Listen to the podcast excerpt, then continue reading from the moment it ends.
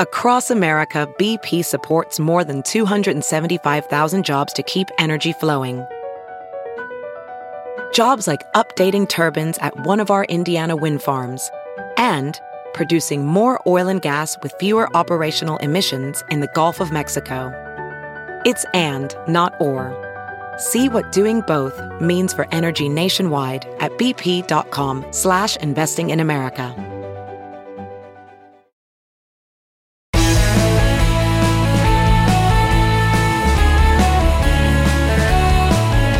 Hello, good friends. Good to see you again, and welcome to this week's Reporters Roundtable, looking back at the news of the week from our nation's capital with three of Washington's top political reporters.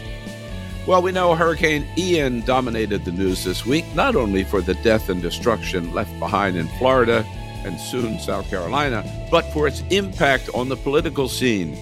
Because of Hurricane Ian, Joe Biden and Ron DeSantis agreed to bury the hatchet temporarily Donald Trump was able to hide out at Mar a Lago and escape being deposed by New York State lawyers.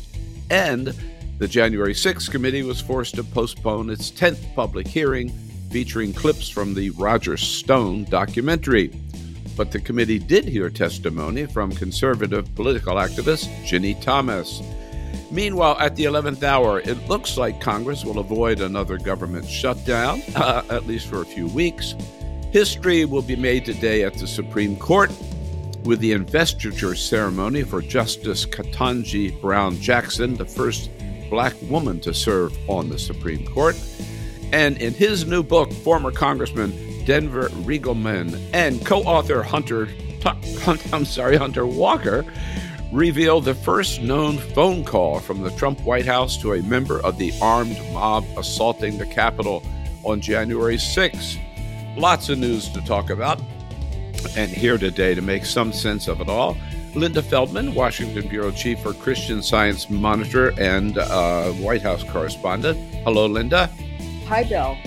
John Bennett, editor at large and columnist for CQ Roll Call and reporter for the CQ Afternoon Briefing newsletter. Hello, John. Hello, Bill.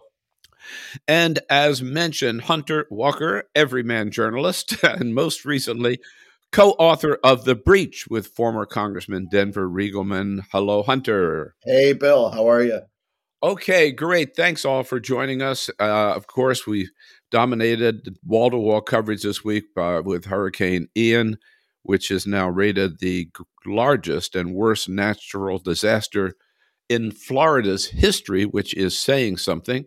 And it not only impacted Florida, as I mentioned, but also the political scene uh, this is a test for governors and presidents.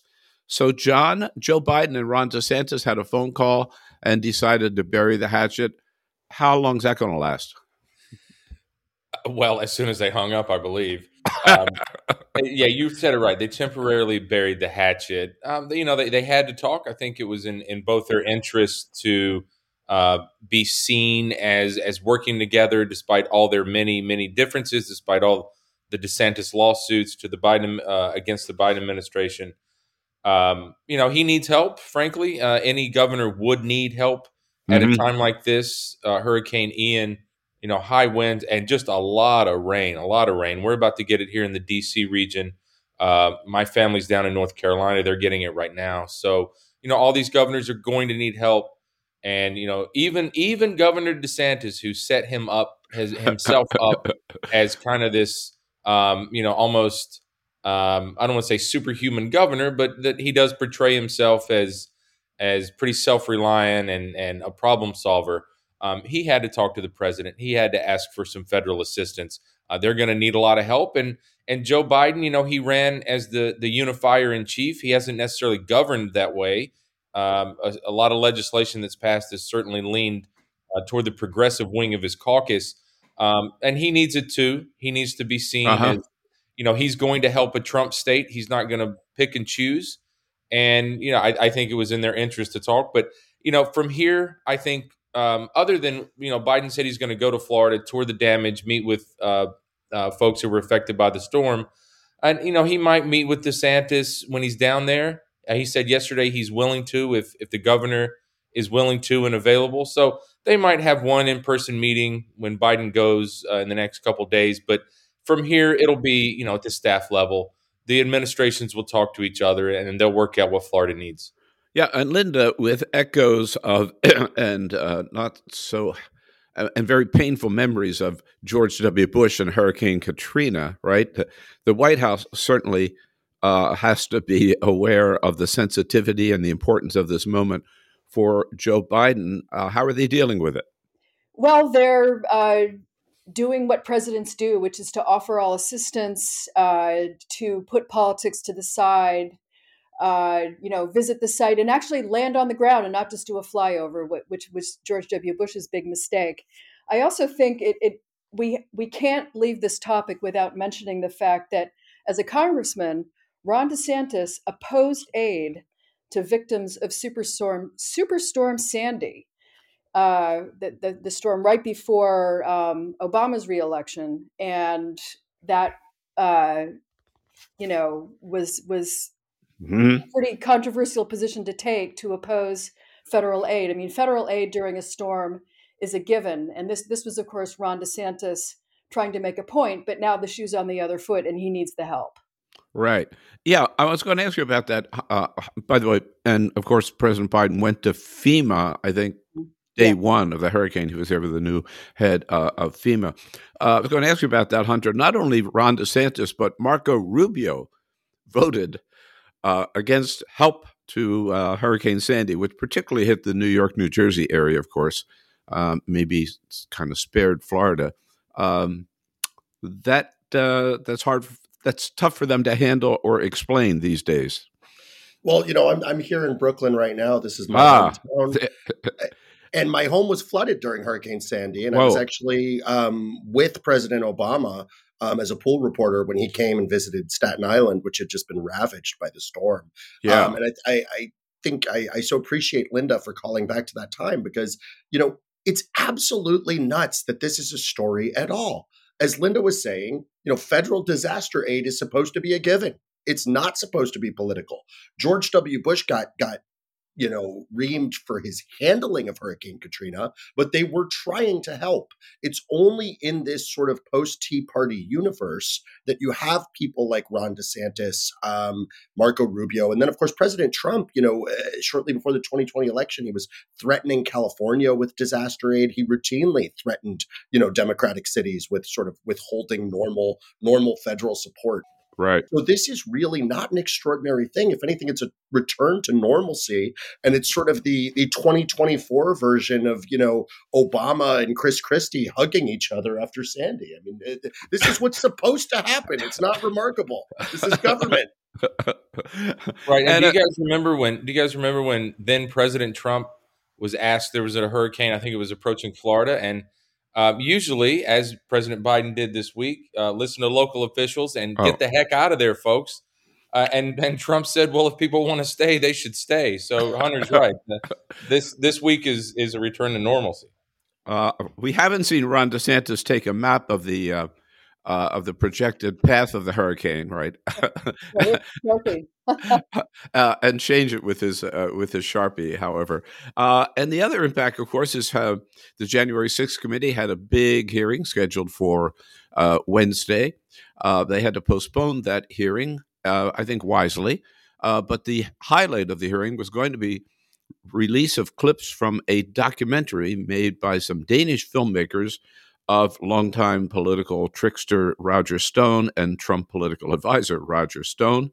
CNN, however, uh, was able to obtain parts of that documentary.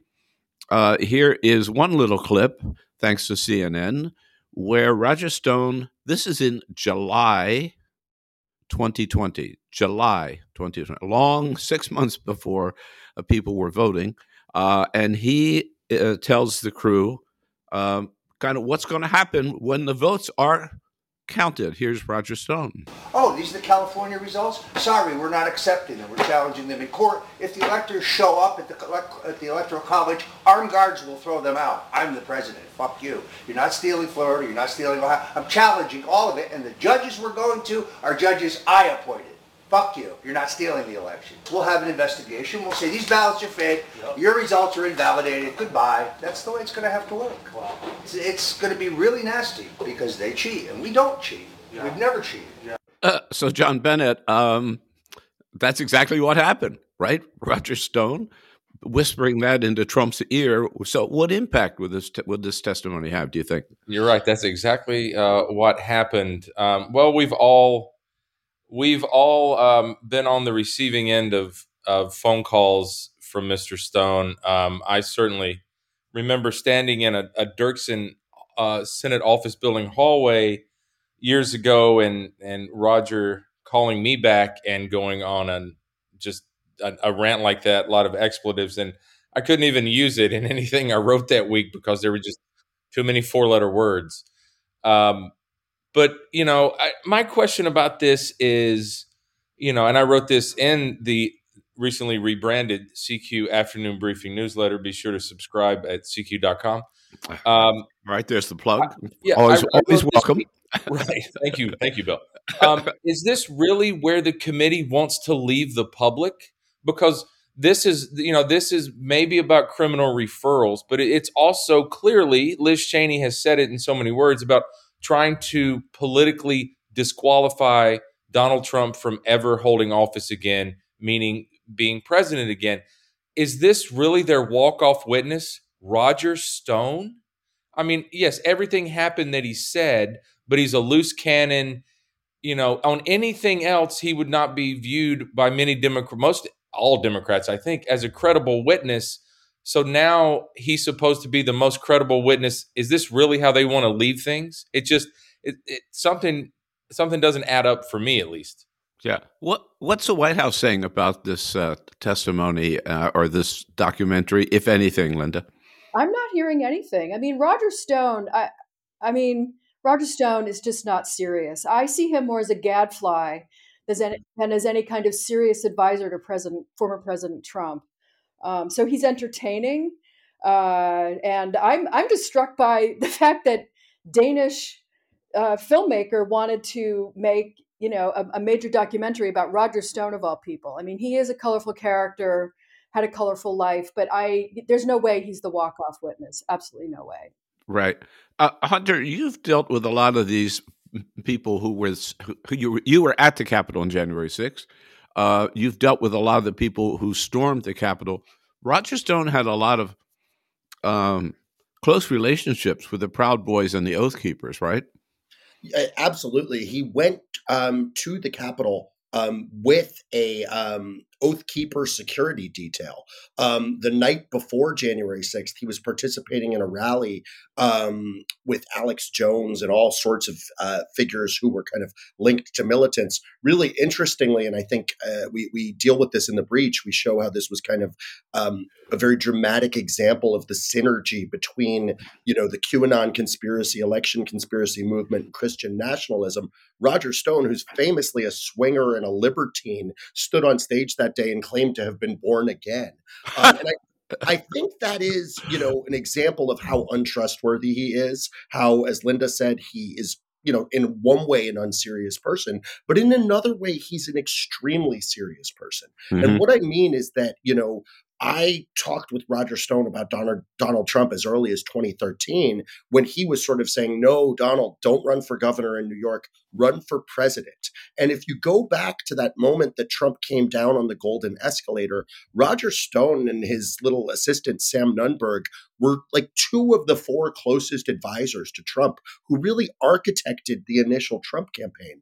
And Stone is also, people do not realize this, and we detail it in full in the breach, he is the founding father of the Stop the Steal movement, which actually began as, you know, the um, I think it was called the Trump Ballot Security Project in 2016. And, and, and Stone said, you know, um, why wouldn't they try to steal the election from Donald Trump? If this election is close, they will steal it. And he ended up calling that the Emergency Committee to stop mm. the steal when he rebranded it in 2020 after, of course, he had no issue with the results in the 2016. right. And one thing we go through in this book is that, you know, if you look at the telephone data that Denver Riggleman and his team compiled, because in addition to being a, a, former congressman, he was a technical advisor to the January 6th committee. Roger Stone is one of the central figures on these phone maps that the team created of sort of the militants and all the people involved in January 6th. And this is despite the fact that Roger Stone has refused to turn over his phone records to the committee. We see through his assistant, the so called Manhattan Madam, Kristin Davis, that they were in touch with everybody. And particularly, she had direct connections to people associated with these militant groups. So he's an extremely interesting figure, but he is untrustworthy. And he's been in a million documentaries. And I'm not really sure why we would go the route of a Danish film festival rather than presenting the hard data and the history that shows that Roger Stone had been planning to fight any election Trump lost, regardless of the facts, and that he was in touch with militant groups throughout that process. Now, uh, in terms of uh, shameless plugs on the program, uh, Hunter, tell us uh, the, na- the name of the book and when does it come out? Uh, uh, and, and you're you're the co-author. Yes, the, the book is called The Breach The Untold Story of the Investigation into January 6th. Um, it's in stores now, wherever books are oh. sold. We, we sort of surprise dropped it this week. You can see an interview it launched with um, Denver on 60 Minutes and and really, you know, as I was sort of alluding to, and, and I, I apologize for the level of shameless plugging I'm doing right now. I, I, really think this is an important story because we do get into raw data that the committee has not presented to the American people. And the data, particularly yeah. these phone records and unpublished texts from Mark Meadows and others shows that the political and military components of the attack on our Capitol were definitively linked. It shows that more members of Congress than has ever been pre- uh, previously dispo- disclosed were involved in this effort to overturn the election. It shows that Jim Jordan was was leading efforts to overturn the election out of the headquarters of a conservative dark money group called CPI in Washington. So there's a lot of new info in there. And then on another level, you know, Denver talks about his own personal story uh, growing up in a conservative, far right, ultra religious environment, and ultimately, um, you know, becoming a Republican politician and yeah. using that unique insight, he's able to talk about, you know, how these QAnon conspiracy theories are almost perfectly engineered to appeal to that community, and how his colleagues completely bought into stuff that was deranged to the point that he wondered if they had cognitive issues. So I really hope people will read it. You can get it anywhere. It's called The Breach. The Breach, Denver Riggleman uh, and Hunter Walker. Denver, of course, former uh, Republican congressman from Virginia, conservative Republican congressman from Virginia, and a former senior advisor to the January 6th committee. End of plug. Uh, John, back to the star witness or the or the final witness. Uh, isn't the final witness maybe Ginni Thomas? What did so she goes before the committee yesterday and says, "Yeah, I still believe the election was stolen from Donald Trump. Well, at least she's consistent, right? uh, one, one, thing about the delay because of the hurricane and, and Stephanie Miller, uh, Congresswoman from Florida, uh, her district was in the initial path. I mean, they got hit, but I think it turned. Um, so her district might have gotten lucky a little bit uh, with the storm's path, but that's why they delayed it. Uh, she needed to, yeah. to, attend to her constituents. But one one thing about the delay that that might be good for us all is now perhaps the committee will be able to play clips of their interview yesterday with Ginni Thomas, right. of course, the wife of conservative Supreme Court Justice, who's on my television right now, um, uh, Clarence Thomas. Um, so, you know, maybe we'll get to hear some of Ginni Thomas's testimony. Uh, so maybe, you know, Hurricane Ian, maybe the one uh, favor that Hurricane Ian's done us all is that uh, whenever they reschedule this uh, potentially last public hearing, um, and, and, we can hear what what her involvement was in uh, in in trying to overturn election results in you know those handful of of swing states. And you know, if they play her testimony, the question it raises for a lot of folks is, you know, if any of these uh, 2020 election related cases make it to the Supreme Court, will Clarence Thomas have to recuse himself? And then what does that do for the outcome of any of those cases. Well, get, that gets to my uh, next question, Linda. I, I, I, can't help but ask you this because Ginni Thomas, uh, according to um, the committee, uh, and in fact, she released her opening statement, mm-hmm. Uh, so it's been reported. She not only told them she still believes the election was stolen, but that she never, never, never discusses any of her political activity with her husband. Gosh, Bill, I somehow I I have the feeling that you quite believe that. Not for a second. Should should we? I mean, come on. In, right? So the the giant question hanging all, all, over this is what did Clarence Thomas know and when did he know it? I, mean, I, I just so I'm going to let's just give them some benefit of the doubt and say that maybe she doesn't share everything with him, but he has to know something. And, you know, and furthermore, on this issue of recusal, it's up to him. There's right. no, there's, yep. there's the custom of the Supreme Court, but there's no law or regulation governing their conduct, including the issue of recusal. So he may well be presiding over over a January 6th case. Uh, that's another issue altogether, but the shocking lack of uh, regulations on moral behavior or financial disclosures or dis- or uh, recusals on, on, on the part of the Supreme Court. Um, they've they have really isolated themselves from almost any standards that apply to members of Congress, for example. But again, another issue. We'll get into we'll get into that someday. Right now, we're going to take a quick break and then come back to some of the other news of the week with uh, today's panel: Linda Feldmann from the Christian Science Monitor, John Bennett, CQ Roll Call, and Hunter Walker, co-author of The Breach, here on today's roundtable on the Bill Press Pod. In today's roundtable, you know, look, something like Hurricane Ian happens. People are in trouble. We all feel God, how can we help? How can we help? I got to tell you, what I discovered is the best way to help whenever people are in trouble is to help the World Central Kitchen and Chef Jose Andres because where people when people are in trouble anywhere in the world, they are there on the spot as they are right now. They're still serving hot meals and providing lots of benefits to people in Ukraine.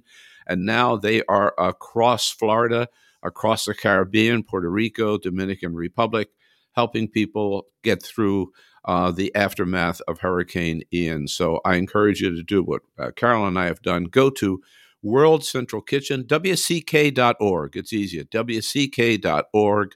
Um, give them whatever help you can and know that your help, you will be helping them make a difference uh, and improving, helping people get through these tough times. WCK.org.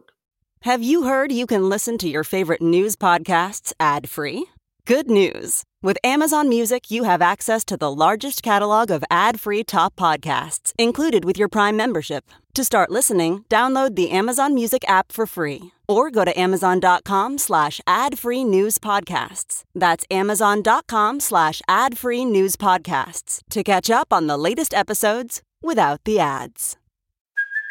Hey, it's Kaley Cuoco for Priceline. Ready to go to your happy place for a happy price? Well, why didn't you say so? Just download the Priceline app right now and save up to 60% on hotels. So, whether it's Cousin Kevin's Kazoo concert in Kansas City, go Kevin, or Becky's Bachelorette Bash in Bermuda, you never have to miss a trip ever again. So, download the Priceline app today. Your savings are waiting.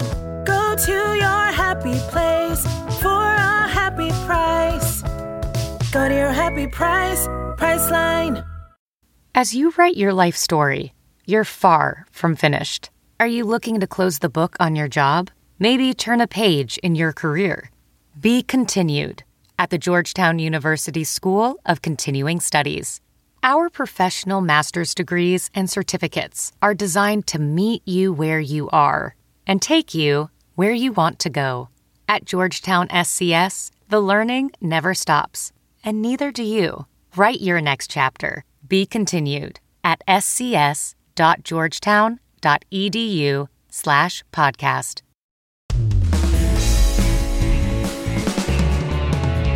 And we're back on today's roundtable here on the Bill Press Pod. Thanks again for joining us. Hunter Walker's here. He uh, just uh, published a new book with uh, former Congressman Daniel Denver Riggleman, the name of the book, The Breach. It's basically the inside story of uh, what's been discovered by the January 6th committee and some things we never heard about before that they have uncovered.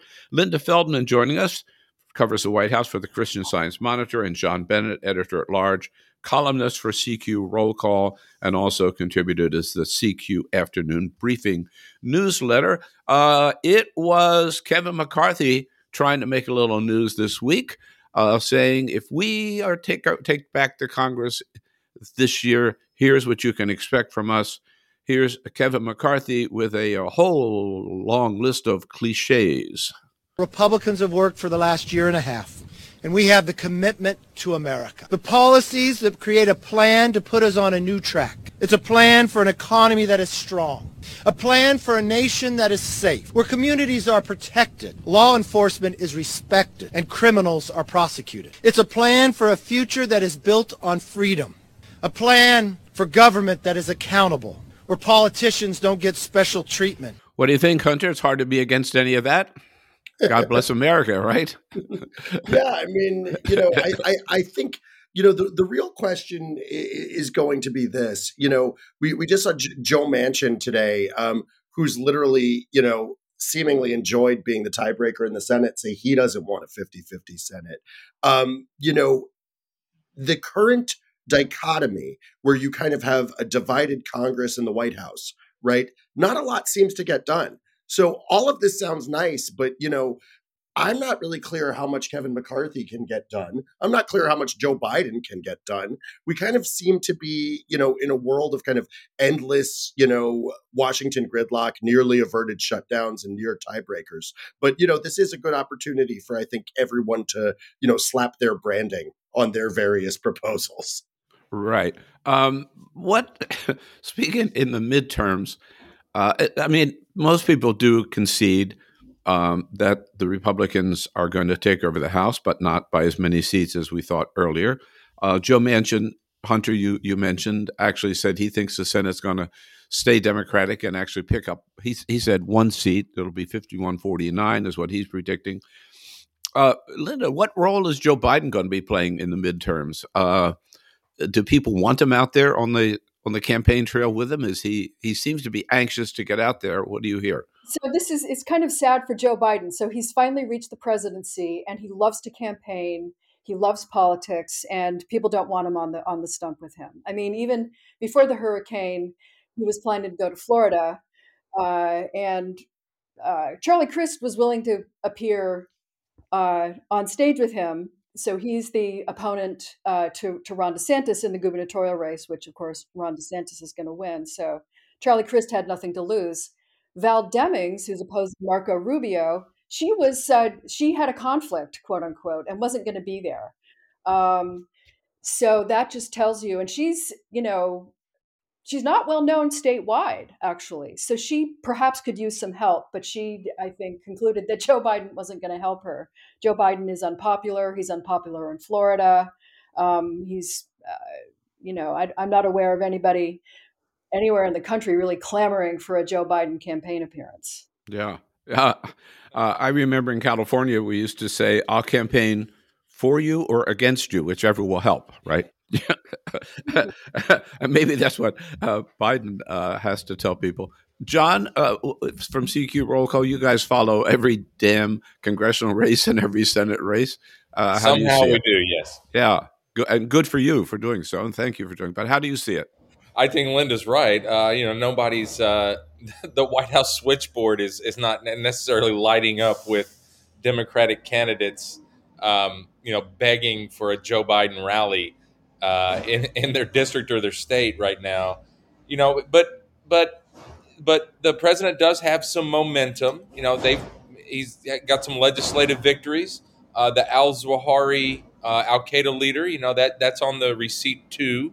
Um, um, so he's got some victories lately. His his approval rating is ticking up. You know, it's low 40s, pushing the mid 40s, which isn't great, but that's better than you know 38 percent. So um, he doesn't necessarily have coattails, uh, but but maybe as we get closer, um, uh, maybe somebody will ask for a Joe Biden appearance or rally or town hall or something. Uh, but right now, you know, they're fine to, um, you know, to run on the economy might be getting better. Um, run on, uh, you know, Democrats don't necessarily run on fear like Republicans do, but I think they have an opportunity to say, well, look what might happen if those guys are in charge. Look at some of the policies that we think that they'll try to push, and they can use the Commitment to America plan. They can use the Rick Scott plan, which is way to the right of what McCarthy rolled out uh, last week. You know, um, you know, Rick Scott wants to sunset um, Social Security every five years. He wants to get rid of of this program that that your parents depend on. So Democrats have a chance here uh, to kind of steal a play from Republicans and and run on fear a little bit. And and what we're looking at right now is um, our elections analyst Nathan Gonzalez this week wrote that he thinks the House will be um, it'll come down to about you know 20 or 30 races, and he's like you said, Bill. Uh, he's predicting the House will be a Republican majority, but a lot uh, a lot smaller of a majority than everybody thought six weeks ago, six months ago. And I agree with Nathan right now. He's got the Senate just an absolute photo finish. Good take on that, John. Um, the other issue that I found uh, um, interesting this week is the question of election reform. Now, it's a very broad term, but the the the issue before the Senate and the House is to clean up the uh, procedure by which the Electoral College uh, meets and the Congress um, accepts the results of the Electoral College and the role of the vice president, which, of course, Donald Trump uh, tried to get Mike Pence to um, totally change and overthrow the election. Uh, Pence, fortunately, I believe, uh, refused to do so. Now, Congress is dealing with um, a bill which would say no for sure, among other things, no for sure the vice president's role is merely uh, procedural uh, to certify he has no independent authority to overturn the election results. And Mitch McConnell, uh, Donald Trump has told the Senate they can't do this. This is wrong. This, this, you, you've got to oppose this. Mitch McConnell came out this week and said he's going to vote for it. Um, what does that tell us, Hunter, about Mitch McConnell? Is he finally willing to break publicly with Donald Trump?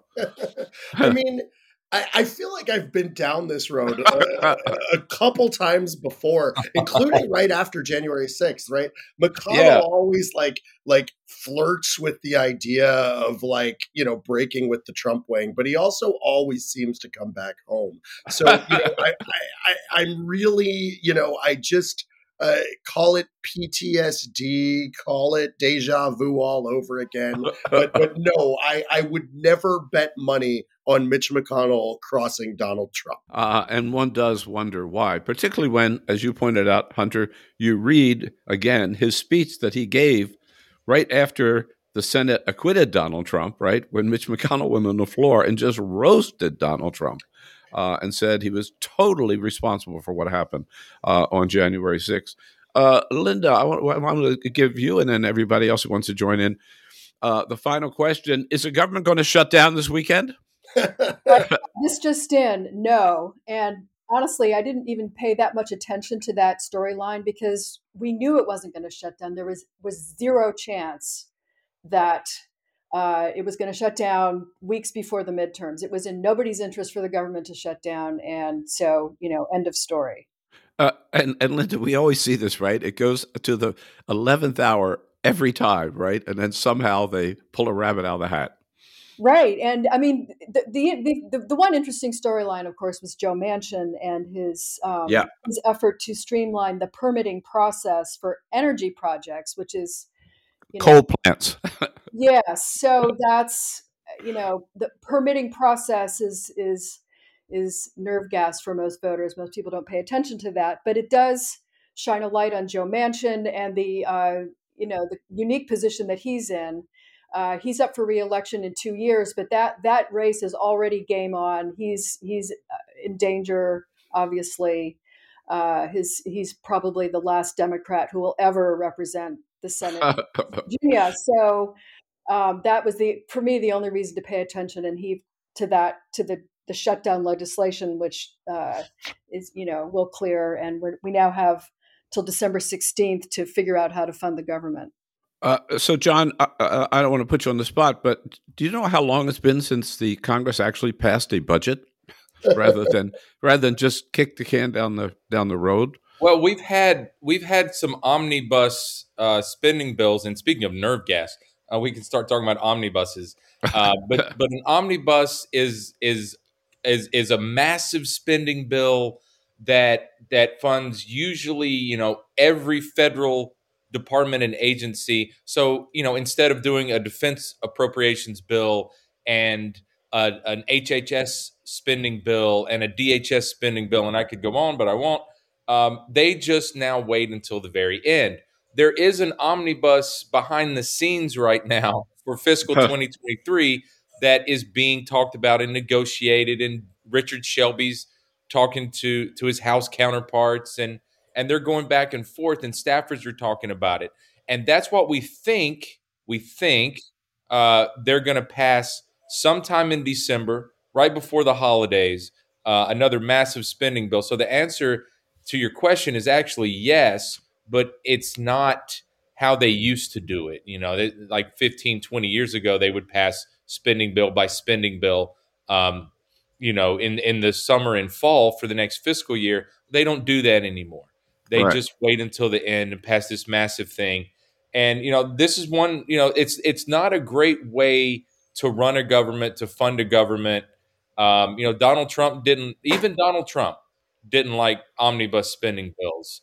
Um, nobody likes them, but it's the only way they can really do it because you know somebody will try to slip a poison pill in a spending bill and we'll see it in december. You know there'll be a fight for you know a week or so over an abortion rider or a, a, a climate change rider that gets slipped in somewhere and, and they'll have to fight about it.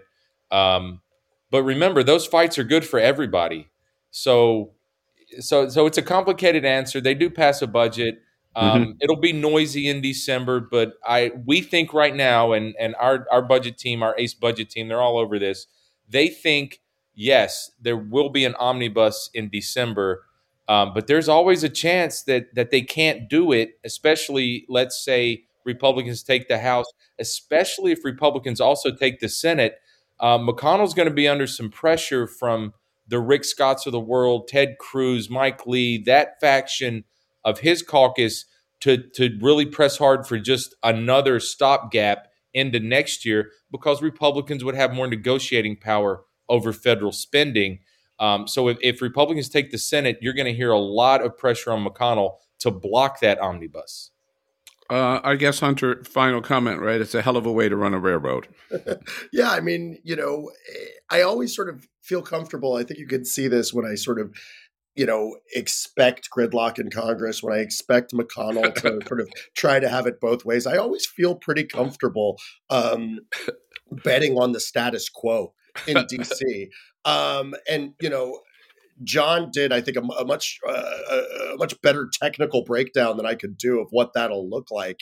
But it, you know, it, it, it seems like the threat of shutdowns has just become sort of background noise and part of how our government runs now um, you know, for uh, about a decade. Um, yeah, and, and this omnibus like seems, you know, you know, if they can even do that, as I was breaking down, it's no guarantee. Like that seems like a little bit of progress, but the bottom line is, I think, sort of the days of normal, non-controversial appropriations are behind us are behind us and may never come back. All right, great look back at the news of the week. Linda Feldmann, John Bennett, Hunter Walker, thank you. Thank you so much with everything going on and all these different stories that you've been covering and writing about. Uh, there's always one story that um, you it's either part of your portfolio or not. That stops you in your tracks and makes you say, "Whoa!" Um, your favorite story of the week is what we call it. Um, where do we start? Uh, John Bennett, uh, you know what? You always start with a, you always have a sports thing. So how about Linda? You want to start us off? so we have a place in Florida in Broward County, and uh-huh. so we were watching this storm very, very carefully. And so I'll now, bet. Watching the aftermath, and our, our place is fine. Um, not in Good. The, not in the path of the hurricane. Uh, obviously, just terrible, terrible destruction in Florida. But I, I'm, I'm a sucker for, you know, people people who rescue dogs and cats, people who Mhm. wade through gushing water to reach a kitty cat standing on top of a you know air conditioning unit. But my favorite of those stories was the Collier County Cowboys who uh, rescued an elderly man from his flooded vehicle. He was he was about to die, and he he couldn't get out of his car, and these guys busted into his car and got him out of there. Um, so that I just I'm, I'm a sucker for Right. that kind of thing. I saw that video and the video of the rescued cat too. Both were uh, very, very dramatic. Uh, Hunter, how about you? Bill, do you even have to ask what my favorite No, story all right, okay. Here we go. Another plug for the book. Okay, go ahead. No, no, no, No, oh, no. Oh. I am here in Brooklyn. Oh, and I love the New York Yankees baseball club. And Aaron Judge this week There you go. the Oh. real single season home run record, which also belonged to the Yankees. Roger Maris's epic total of 61 homers. And and you know, there's two specific angles on this story that I really enjoyed. One is, you know, he did it in Toronto. Uh, sadly, he didn't do it at the stadium. Um, and one of these Blue Jays fans, one of these adults who brought a glove to the game, like he was going to get called in, just missed missed the probably million dollar ball by about five inches. So Judge is going to Oh. get to keep it. We got Oh. a beautiful reaction shot, and then Uh. also Roger Maris Jr., son of the man who uh, almost certainly is going to get beaten for the record. He came out and he said that the MLB should give Judge the single season home run record, do the right thing, and vacate the the the Mm. steroid tainted numbers of Barry Bonds, Mark McGwire, and Sammy wow. Sosa. He Wow. said, you know, it means a lot for me. I think it means a lot for the people. He's clean. He's a Yankee. He plays the right way. I agree with Roger Maris Jr. Let's go Yankees. Aaron Oh. Judge, the home run king. Oh my God! There we go. Rah rah rah. uh, so, John Bennett, can you top that? I guess. I- That's a tough act to follow. I can't top it. I won't try. Uh, but we will. We will stick with baseball. Oh. And and because you know you've you've asked us to to talk about the story that kind of stopped us in our tracks. Um, I was driving back from from Capitol Hill the other day, uh, doing some reporting, and I was listening to what's become my favorite DC sports talk show host, Bram Weinstein. Used to work for ESPN. Uh, he's now the voice of the Washington Commanders. He hosts a daily uh, sports radio show, and he was laying out, and he's been talking to sources here and in Baltimore. Of course, the Nationals and the Orioles both for sale. And Bram walked through this scenario that his sources are beginning to whisper about and talk about, where Ted Leonsis, who now owns the Washington Wizards, Right. the Washington Capitals, he owns what I guess is still Capital One Arena downtown, where Ted, who's rumored to be the leading contender to buy the Nationals, would actually buy the Orioles instead. That would give him now they would have to f- continue fighting out in court, but Ted would at least he would get both the Orioles and Nationals television rights, and he oh, would and Oh. he would also sell the Wizards, but ret- and, and part of that deal retain the broadcast rights. He would put all three teams on his network, Monumental Sports Network, and then he would basically own the distribution rights, and he would not have to pay NBA players anymore these huge salaries. And as Bram and and hat tip to Bram laid out, Ted would actually make more money dumping the Wizards, not buying the Nationals, buying the Orioles, and distributing all three on his network. And I almost drove into the Potomac. It makes so much sense. It makes so much sense. And um, you know, the Nationals. What exactly are you buying with the Washington Nationals? They just lost their 101st game. They traded away all their players. They don't really have a farm system. They don't even own their local television rights. So keep an eye on Leonsis and the Orioles. That might be his play. Yeah. You're definitely not buying the home run king with the Washington Nationals because oh. he plays in the Bronx. That's, that's right. All right. Well, I, I, have to tell you, um, my, my my favorite story is so pale compared to those, but um, but mine does concern. I think the biggest political scandal of the week. I'm surprised none of you mentioned it, and that is up in New Jersey's fourth congressional district, where uh, hard luck Democrat Matt Jenkins is t- trying to uh, overturn incumbent Republican Chris Smith. Smith has been there a long time. It's a uh, deep red district. There's no way Matt Jenkins could win anyway. Uh, Matt Jenkins is way behind, but now he's really in trouble because it turns out that his campaign logo is a Canada goose in flight. And if any of you have lived on the West East Coast, you know there's a conv- convenience store named Wawa. And the longtime logo of Wawa is a Canada goose in flight. So Wawa has now sued Matt Jenkins for stealing their logo of the flying Canada goose. Um, Matt Jenkins does admit that he used the goose because he thought people would see the goose and think of Wawa. They like Wawa, therefore they might also like him. Uh, I would have to say now for um, even another reason, Matt Jenkins, who is behind double digits in the polls, who has about $150 in his campaign fund, and now has a lawsuit from Wawa. Uh, this is a Democratic candidate, shall we say, whose goose is cooked. There you go. oh, Linda Feldmann, Christian Science Monitor. Thank you so much, Linda. John Bennett, CQ Roll Call. Thanks, John. Good to have you back. And Hunter Walker, great to have you back. Uh, congratulations on the new book, and we'll encourage everybody to get a copy of The Breach. Uh, and thank you, thank you all for joining us today. Great roundtable. We'll be back on Tuesday with the next edition of the Bill Press Pod and an interview talking about great books with Peter Baker and Susan Glasser. Uh, their new book is just out this week. It's called The Divider, all about the four years of the Trump presidency. I got to tell you, I cover this stuff every day, uh, and yet I learned so much from their new book. It's a great new book. Uh, Peter Baker and Susan, Susan Glasser joining us on the next edition of the Bill Press Pod. Have a great weekend. We'll see you next time.